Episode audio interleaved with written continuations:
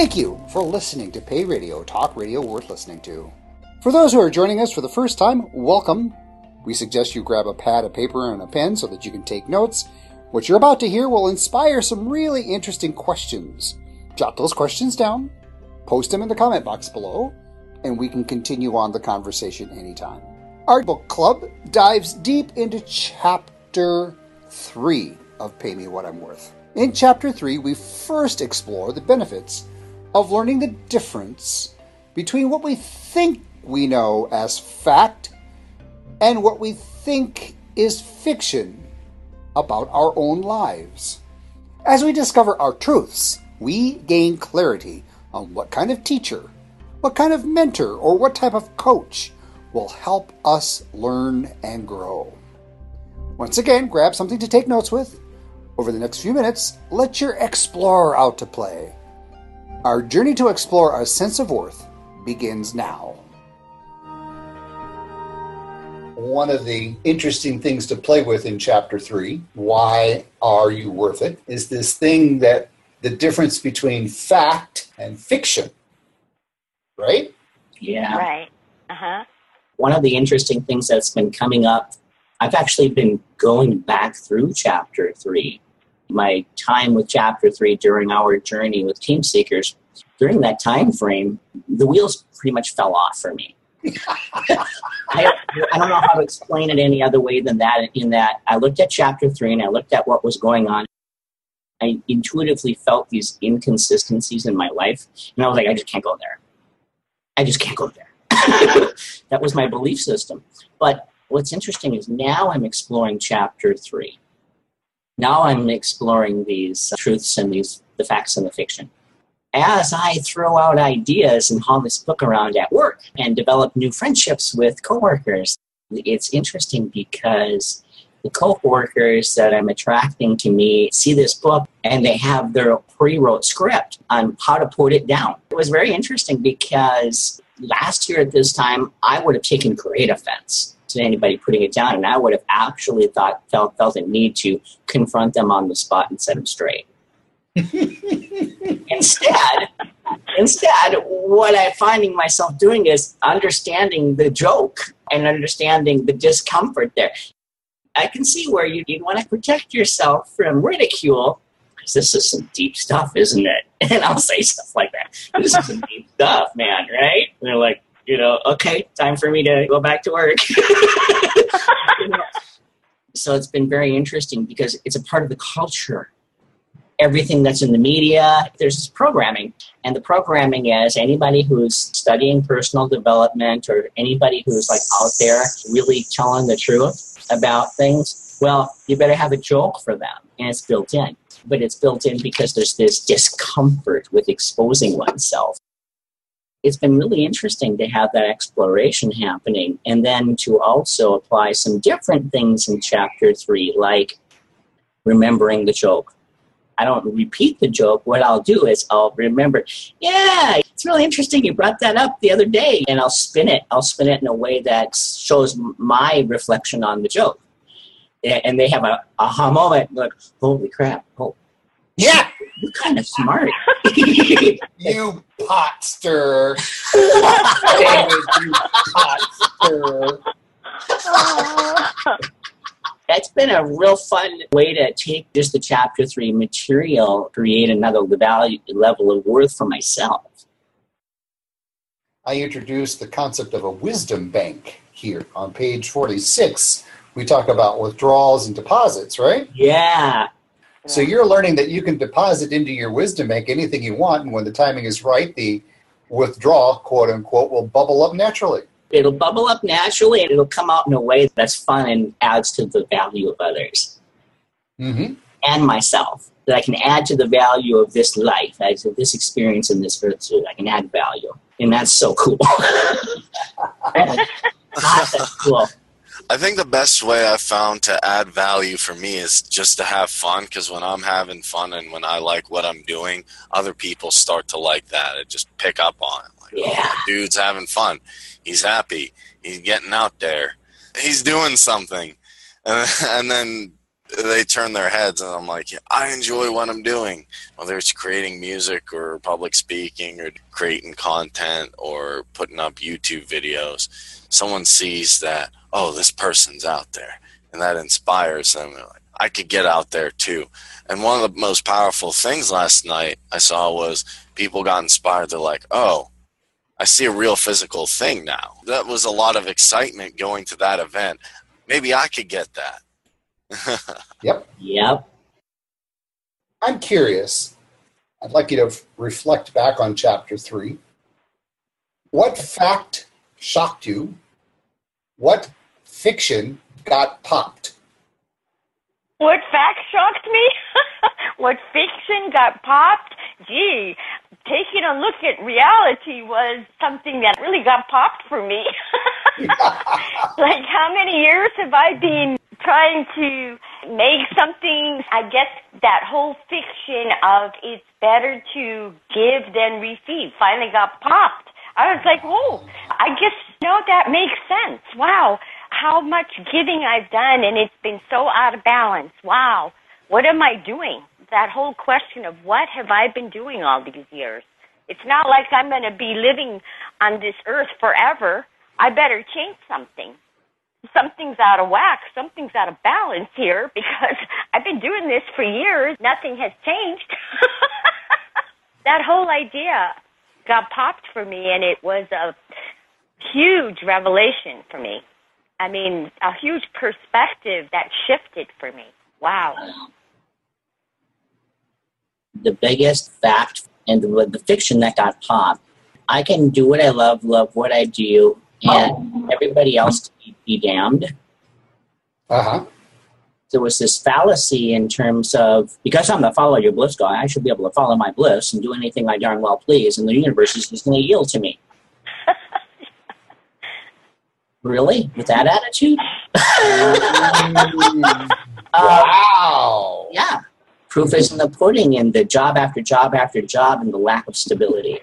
Proof is in the pudding with the relationship after relationship after relationship and no stability. Proof is in the, I mean, and over and out, right down that timeline in every single section was this lack of stability. The only stability was I was unstable. Uh-huh. And that was the fact. The fact was, you're unstable. You've created instability. How in the world are you going to build on instability? So what Chapter 3 woke me up to, I saw it as a financial piece, but now I really see it as a life piece. For me, the financial piece was create stability first.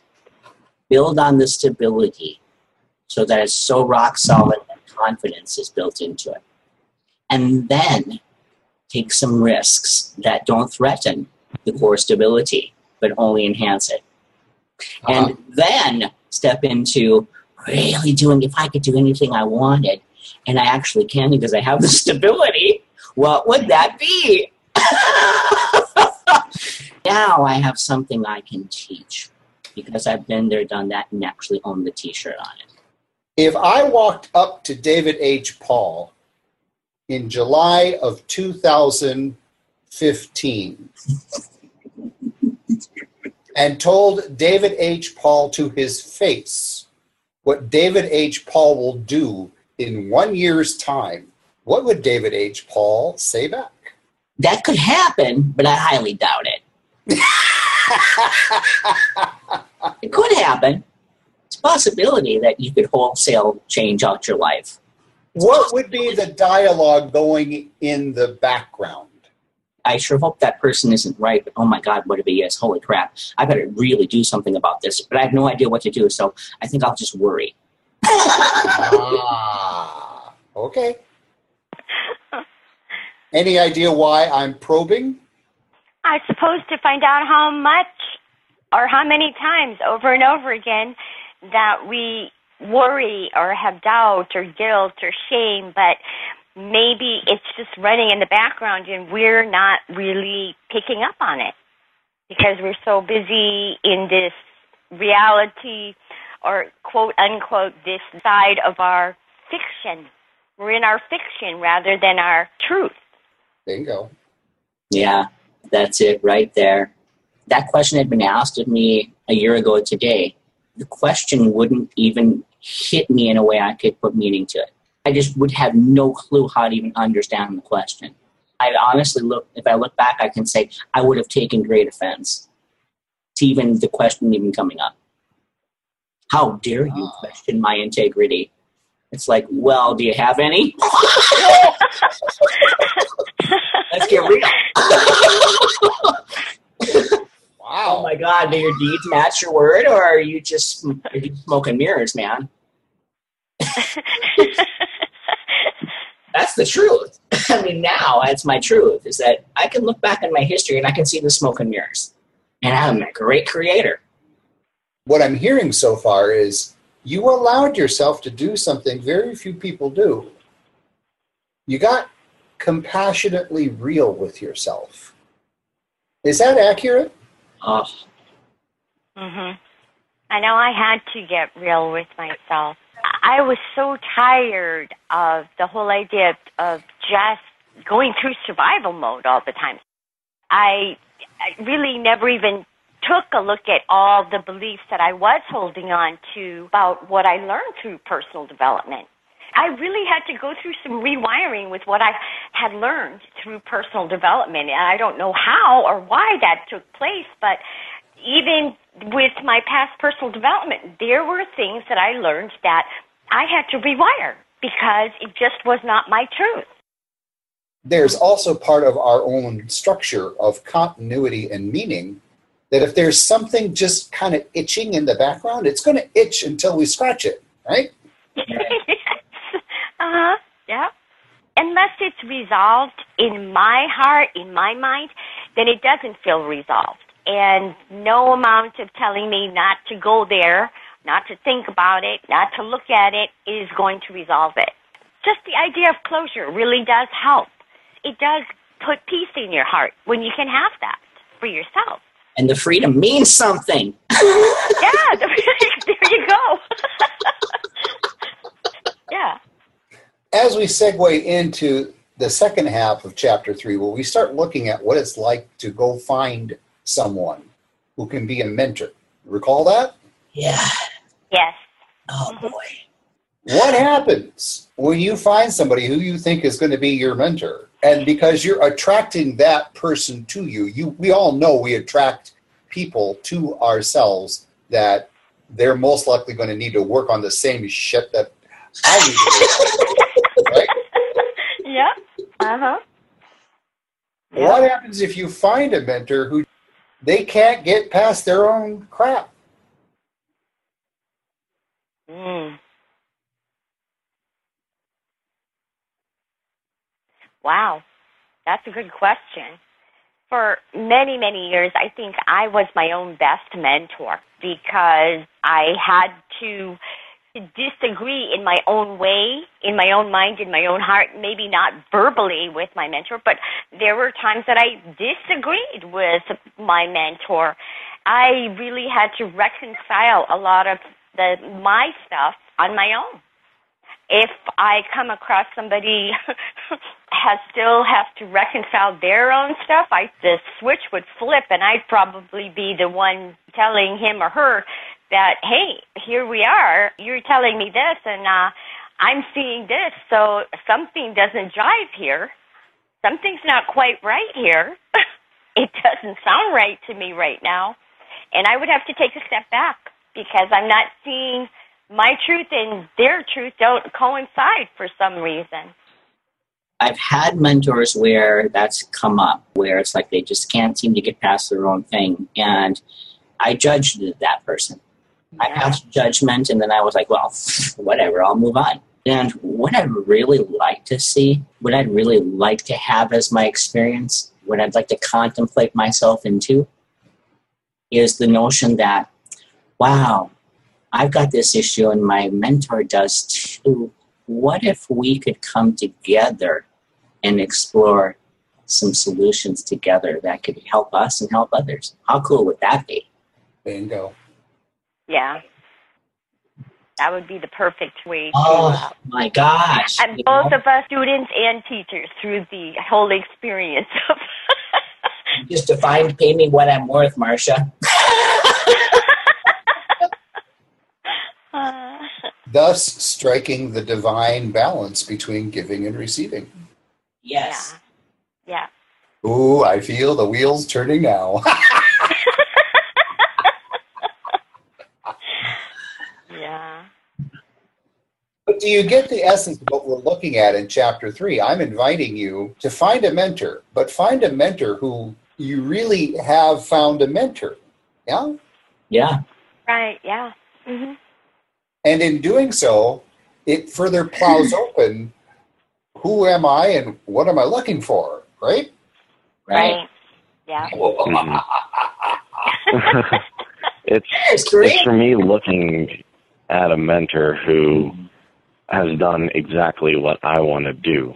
And I can look at that and say, this is a person I can not copy, but get in some ideas and some guidance from to create what I want to create. And hopefully I can be that, and I can also be receiving of that. That's the whole idea of balance for me. So as you ponder being teachers, you are teachers now, or becoming teachers of this program. You're stepping into that mentorship role full square, right? Mm-hmm. Mm-hmm. Yes. What Pandora's box is this kicking open? Oh, boy. I sometimes wonder, how do I deal with this person without wanting to come to a quick judgment? I wonder if I can actually call somebody out on their own craft and do it in a way without making them feel that I'm judging them. What a chore that is.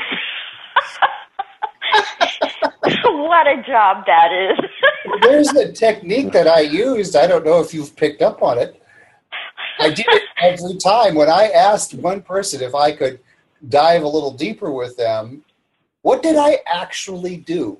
Do you recall? Oh, you're always asking permission. Asking permission to call them on their crap. When I ask you permission to go deep with you, your natural reaction is going to be, soul's going to go deep with me now, right? Uh-huh. Yeah. Right. Yeah. Mm-hmm. Did I? No. We as a class, or as I as a person, went deep within myself. All you were doing was help guide us to reveal something that I may have not have seen before. And that's actually why I like Chapter 2 to Chapter 3. There's something I'm neglecting in my skill set or about me, that I come to Chapter 3 and I look for a mentor who doesn't have my skill set or doesn't see something deep, and then I wonder, if I'm not resonating deep within myself about something, can I really choose a good mentor if that's not the case? Wow. Did I ever specifically focus on one individual when I went deep? Or did I broaden it to all of us, including myself? You brought it into everybody. Yep. Yeah. Hey, everybody. Ask permission is a neat technique because all it does is say, hey, wake up. Yep. Yeah. Hey, yeah. Hey, pay attention. And you're just being specific with that. And this might be good for all of us. Yeah. Yeah. Did you notice that? Or did you just now notice that? Oh, I've noticed it. I go back and I ran out of fingers and toes a number of times in the last year.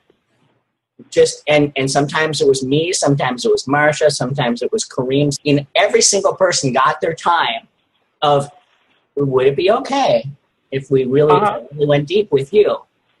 And once you got that yes, then it was, and this might be really helpful for all of us. Sure will be for me.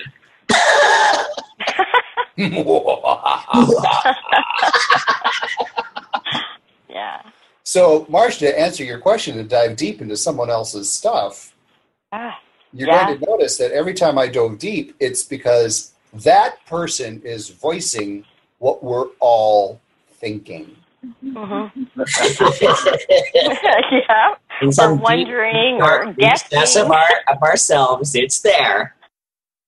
So part of your interviewing process of looking for mentors, what was it about Chapter 3 really made you stretch your boundaries beyond what you thought you could stretch?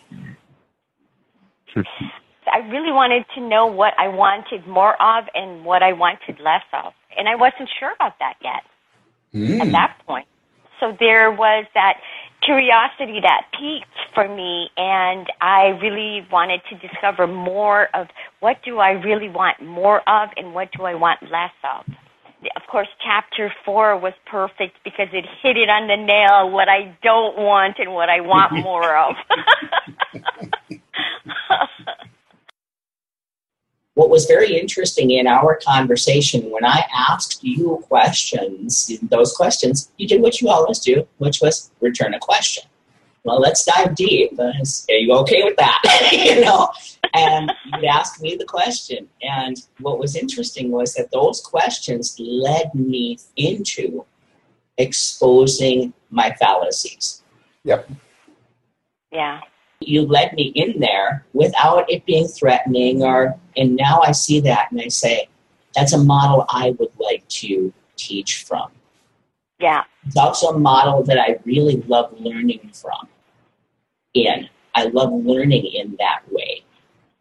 I love exploring myself in that way where my mentor says, I love you just the way you are. You're perfect. You don't have to change a thing. But just in case you're looking to change, have you thought of it this way? Did I ask you a question and just see what bubbles up? Yeah. That's been a gift.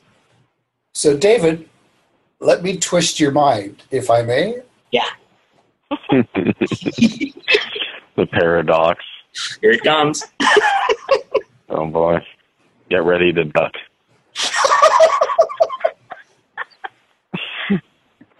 What do my questions reveal of me? Wow. I'm thinking the reverse of the reflections or the traits that are reflected in your personality that you see in my personality, or that, and vice versa. Things that you don't like about yourself, things that you do like about yourself, you probably can see them through somebody else's eyes. I know that's happened for me. Definitely. Like, wow, the traits that are within me that I don't know about, maybe I'm blind to, but somebody else might be able to see it. Wow. Possibly a reflection of what I don't want in a mentor that is possibly something that is a part of me and I don't know it, but I need to change it. So I might be able to see that reflection from somebody else's eyes or just from what they're seeing about me. Mm-hmm. Getting warmer. There's a couple of layers to this. Boy, that's interesting, Soul, because I see that there's this practicing what you preach, but there's this notion that the question popped for you, and rather than you even putting a filter on it, you put it out there. I know you've done that with me because I felt the energy. I've been hit when smack, and so go, oh, wow. And I had the notion that the same thing was happening for you in the same moment. That you were going, oh, wow. Holy crap, that just came out. Whoa. I think what your question reveals about you is where you are in terms of your own exploration and your own evolution. Mm-hmm. And sometimes some of those questions are also, oh, I remember when this occurred for me, and now this person's there too. And I want to, in the most loving way, ask a question that would just kind of help ease them into the transition. And if not, that's okay too. What your questions reveal about you is what you see in us, simply. That you have had a past experience, and I'm addressing you, so that you're giving me or Marsha or David or Rick or Cheryl some wisdom that you've experienced and that can guide along the journey. So it's like a GPS telling you, taking this road before it's bumpy. Maybe this road can help guide you, and that's all I'm looking in for, a mentor. Definitely getting hotter. Let me reframe it. Do I need a frying pan? As a parent, when you watch your child do something you did, and you know the outcome when you did it was not good, and you watch your child setting it all up, you watch your child taking the exact same steps you took, and you've got a 99.99999% feeling that the outcome's going to be what you experienced, and it wasn't good. What did you do? Oh, my goodness. With my own kids. Challenged you. Surprisingly enough, with my own kids, I think they learned through seeing how crazy mom was at the time. Actually said to themselves, well, I'm not going to follow that route. No way. And I didn't have that situation where I had to deal with my kids in that way. But they were around when they saw how my mom and I interacted. I think they felt bad for my mom, thinking, mom is really some poor grandma, you know. I was that child. And I'm just so thankful today that my mom, I think she's quiet. She did what she could. She said what she could. But she let me be. She let me learn my lesson. Yeah. I have a very, very fresh example of this. Raising kids, and what I thought was an open dialogue going on about what's going to happen. I thought that I was exploring with her the options. What do you think about this, and what about that, and what would this look like, and how would that feel? That's what I envisioned myself doing. But yesterday, I brought it up again. And her response to me was, oh, you already have your mindset. You know exactly what you think is right. You haven't even talked to anybody about the options. And that was her response to me. You haven't even talked to anybody. You have all the answers here. You think you know what's right. You know, most parents that I know, if that came out of their child, there would be hell to pay. For me, it was, oh, I'm not lined up here. There's been a boat that's been missed. What I hold my hat on is, with my kids, I allow them to explore. I allow them to find their own discomfort. I allow them to learn from it. The lessons of life are more powerful than anything else that I can get in the way of. I've really held my hat on that. You're perfect just the way you are, and you can't get it wrong, and you're never going to get it all done, and neither am I, so let's enjoy the ride. So here I was in this contradiction. I felt it, and I was like, okay, I want to be the authority. Do I really want to be the authority here, or is that even necessary? And I said straight to her, at the same time, whatever you decide to do and make a decision to roll up your sleeves on, I know beyond shadow of doubt that it'll all work out, that you'll do just perfect. And just so you know, you're 100% responsible for your outcomes. I'm right here in your corner, and I'm holding the space for exactly what you want. I think as a parent, we become more wise in that way by helping our kids navigate through those kind of situations. If my mom would have told me, you have to do something that way, I would have run the opposite way just because you're telling me I have to do it. So I kind of learned how to deal with my kids from that. So now you know how to teach Pay Me What I'm Worth. Yeah. Absolutely. Just like a mom or a dad who teaches their kids. Yeah. I would venture this, just like a mom or a dad learns from their kids. Yeah, exactly. Boy. Now I'm really starting to notice that every time I read the book again, it seems like there's new things that I never read the first time. What the heck's going on here? How did it pass me by the first time? It seems like I'm reading a totally different book now. Or maybe it's just because I have so much more perspective, it's changed. So I know I'm changing every single day. So I feel David's head bobbing up and down. Uh-huh. Uh-huh. One of the key takeaways in Chapter 3 for me now is this notion of life and learning and mentoring and menteeing and also truths in my fallacies, that it's all in a flow. That's always in the process of becoming more or becoming less or becoming more. It's always in balance. I get to choose how, if I recognize how imbalanced it is. To recognize how imbalanced it is, it's really fun. It's a really cool exploration. It's a lot of fun. And it's the stuff of life. And that's so exciting.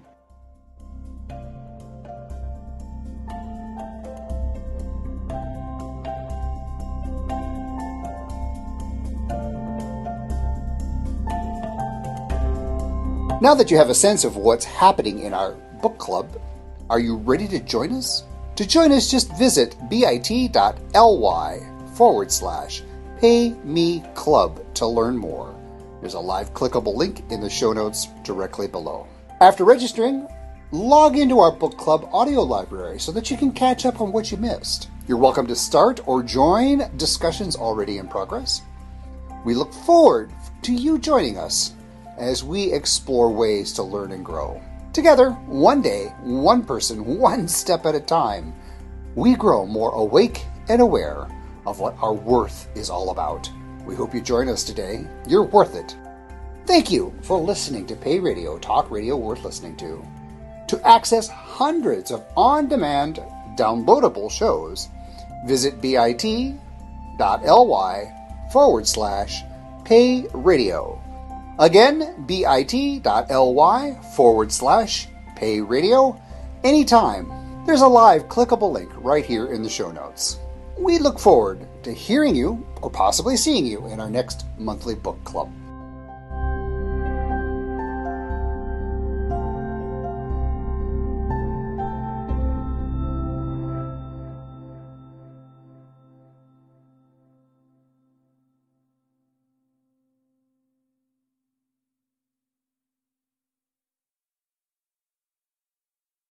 Lucky Land Slots, you can get lucky just about anywhere. Dearly beloved, we are gathered here today to... Has anyone seen the bride and groom? Sorry, we're here. We were getting lucky in the limo and we lost track of time. No, Lucky Land Casino, with cash prizes that add up quicker than a guest registry. In that case, I pronounce you lucky. Play for free at LuckyLandSlots.com. Daily bonuses are waiting. No purchase necessary. Void where prohibited by law. 18+. Terms and conditions apply. See website for details.